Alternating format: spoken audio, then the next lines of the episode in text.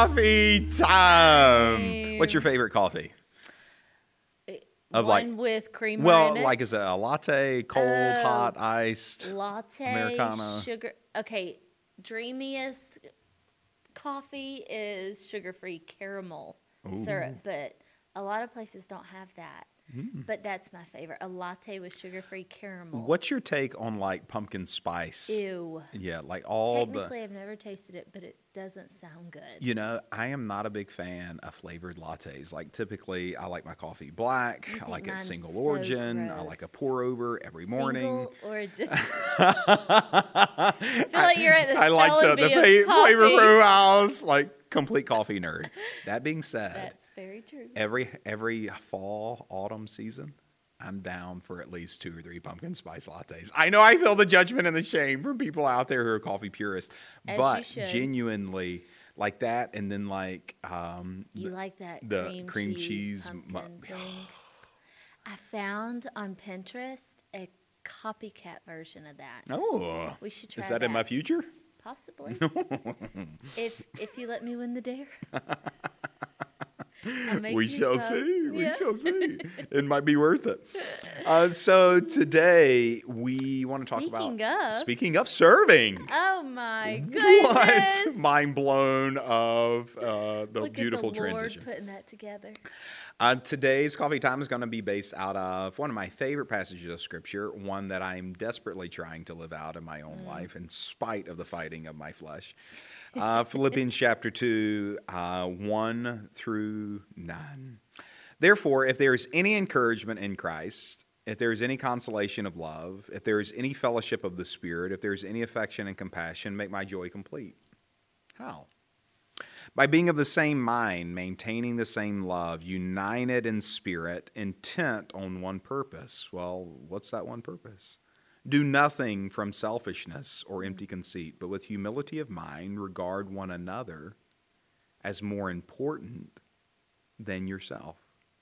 Do not merely look out for your own personal interests, but also for the interests of others. Have this attitude in yourself, which was also in Christ Jesus, who, although he existed in the form of God, did not regard equality with God as a thing to be grasped, but he emptied himself, taking on the form of a servant and being made in the likeness of men, being found in the appearance of a man, he humbled himself by becoming obedient to the point of death, even death on a cross. For this reason also, God highly exalted him and gave him a name which is above every other name. What a beautiful passage of Scripture.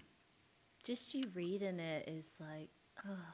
You love me more. You're going to make me those muffins, aren't you? I can see those muffins in your eyes, and I'm already excited. Wait, there's more. There's more. So that at the name of Jesus. What else am I getting? It's something about how you read Scripture. It's like... I love it. I tell people all the time, 2 things made me really examine this verse: marriage and having children. Those 2 things will confront selfishness in ways that almost nothing else will. Like it's, and when I think of parenting, I think of this, of like, I could have so much freedom without you.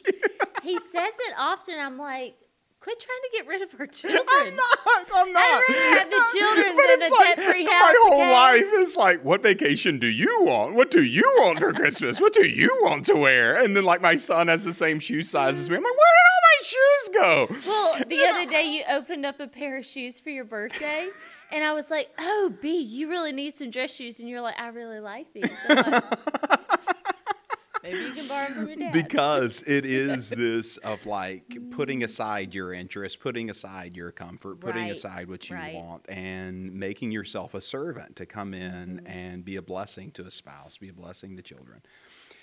But I have found like what Jesus has said is such a critical component of life, and it is so rare in today's Christianity, that we serve one another. Like even asking people to serve in a church sometimes is considered like, will you do us a solid?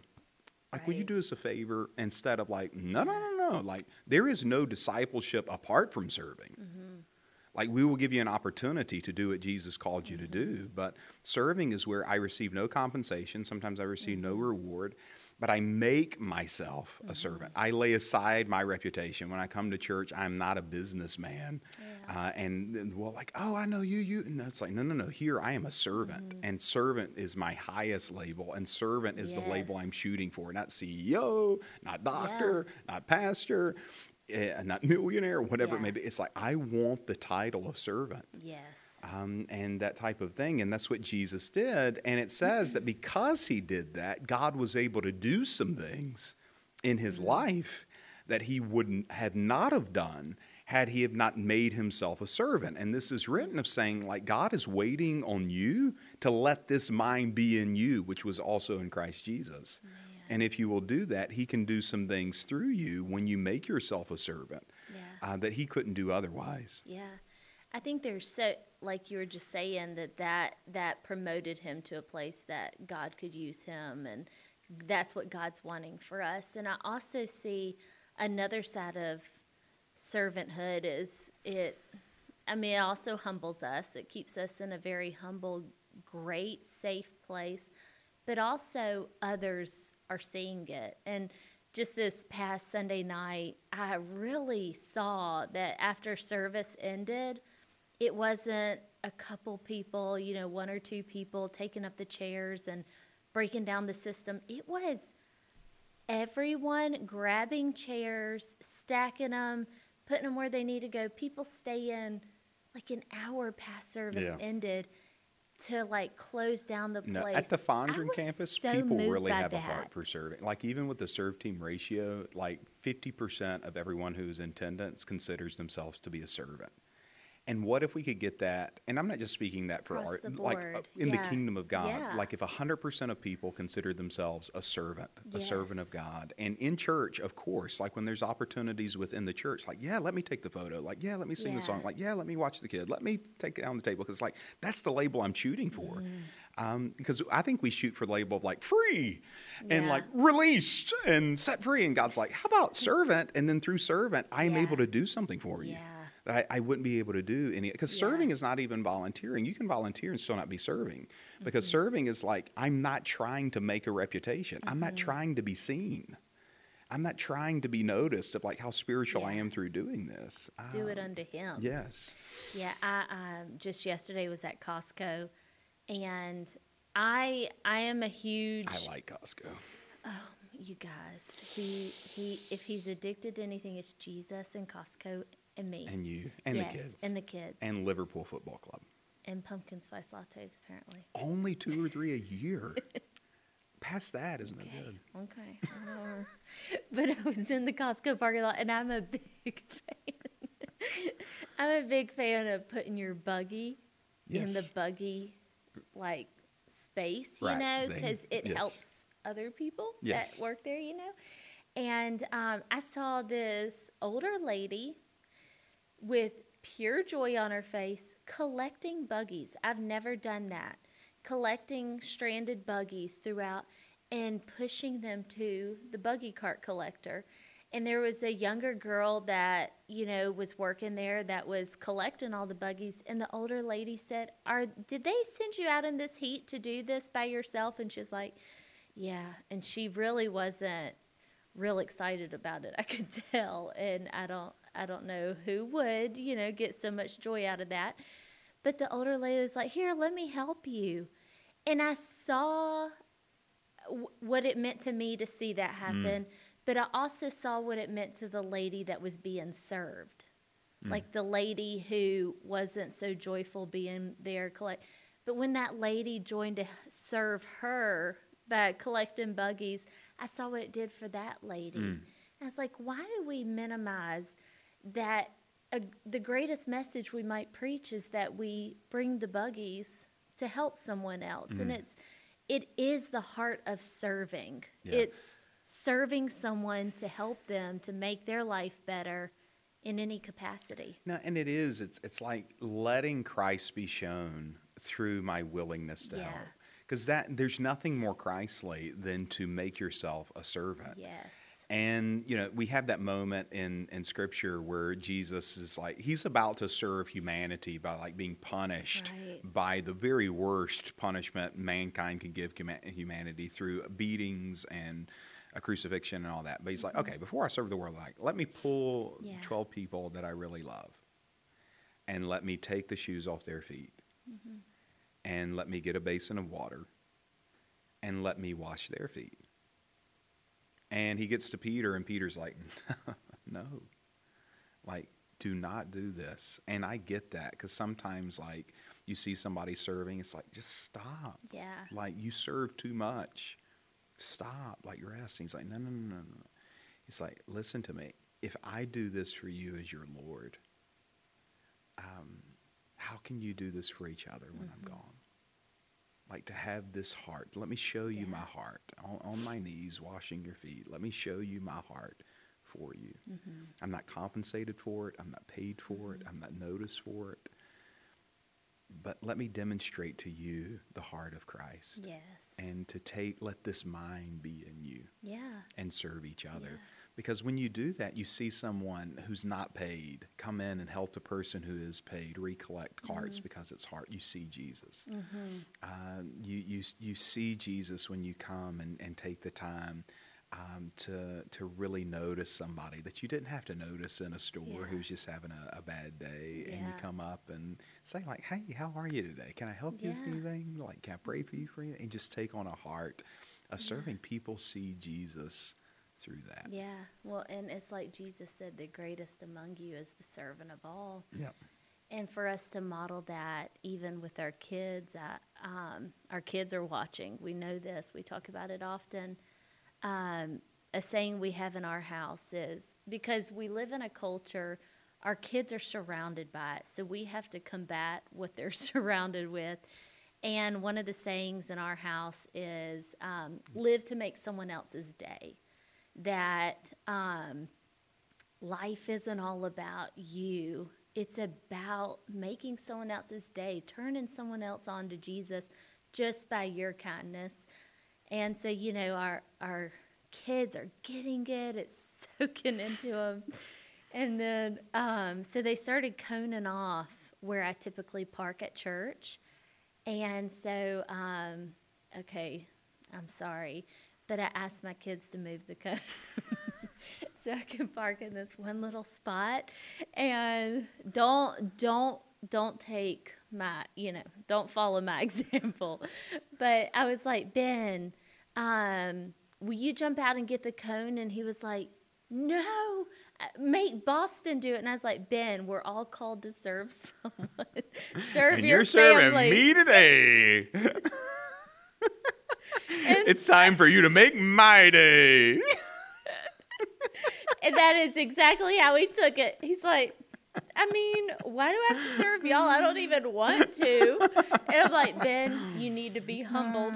You were asked to serve. You need to have a better heart. And so every Sunday, it's his thing. He jumps out and moves the cone. And every Sunday, he's like, why can't Boston do it? I'm like, because Boston's serving in the cafe all day, every Sunday. Yes.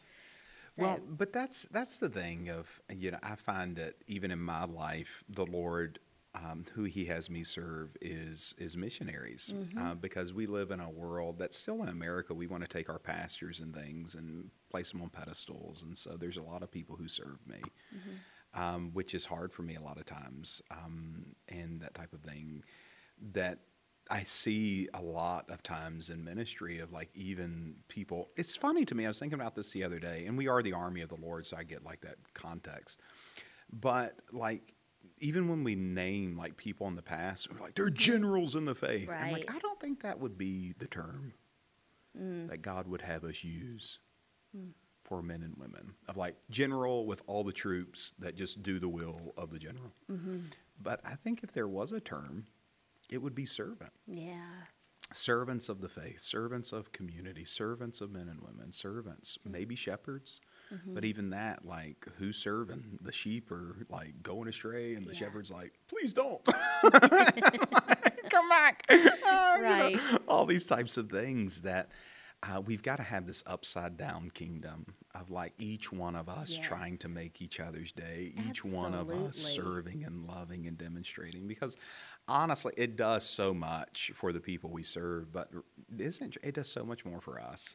Absolutely. It's cleansing, it's washing, mm-hmm. it's humbling. It comes in and purifies, makes clean, makes right. Yeah. And so, yeah, we need to do that in church. I feel like it shouldn't be...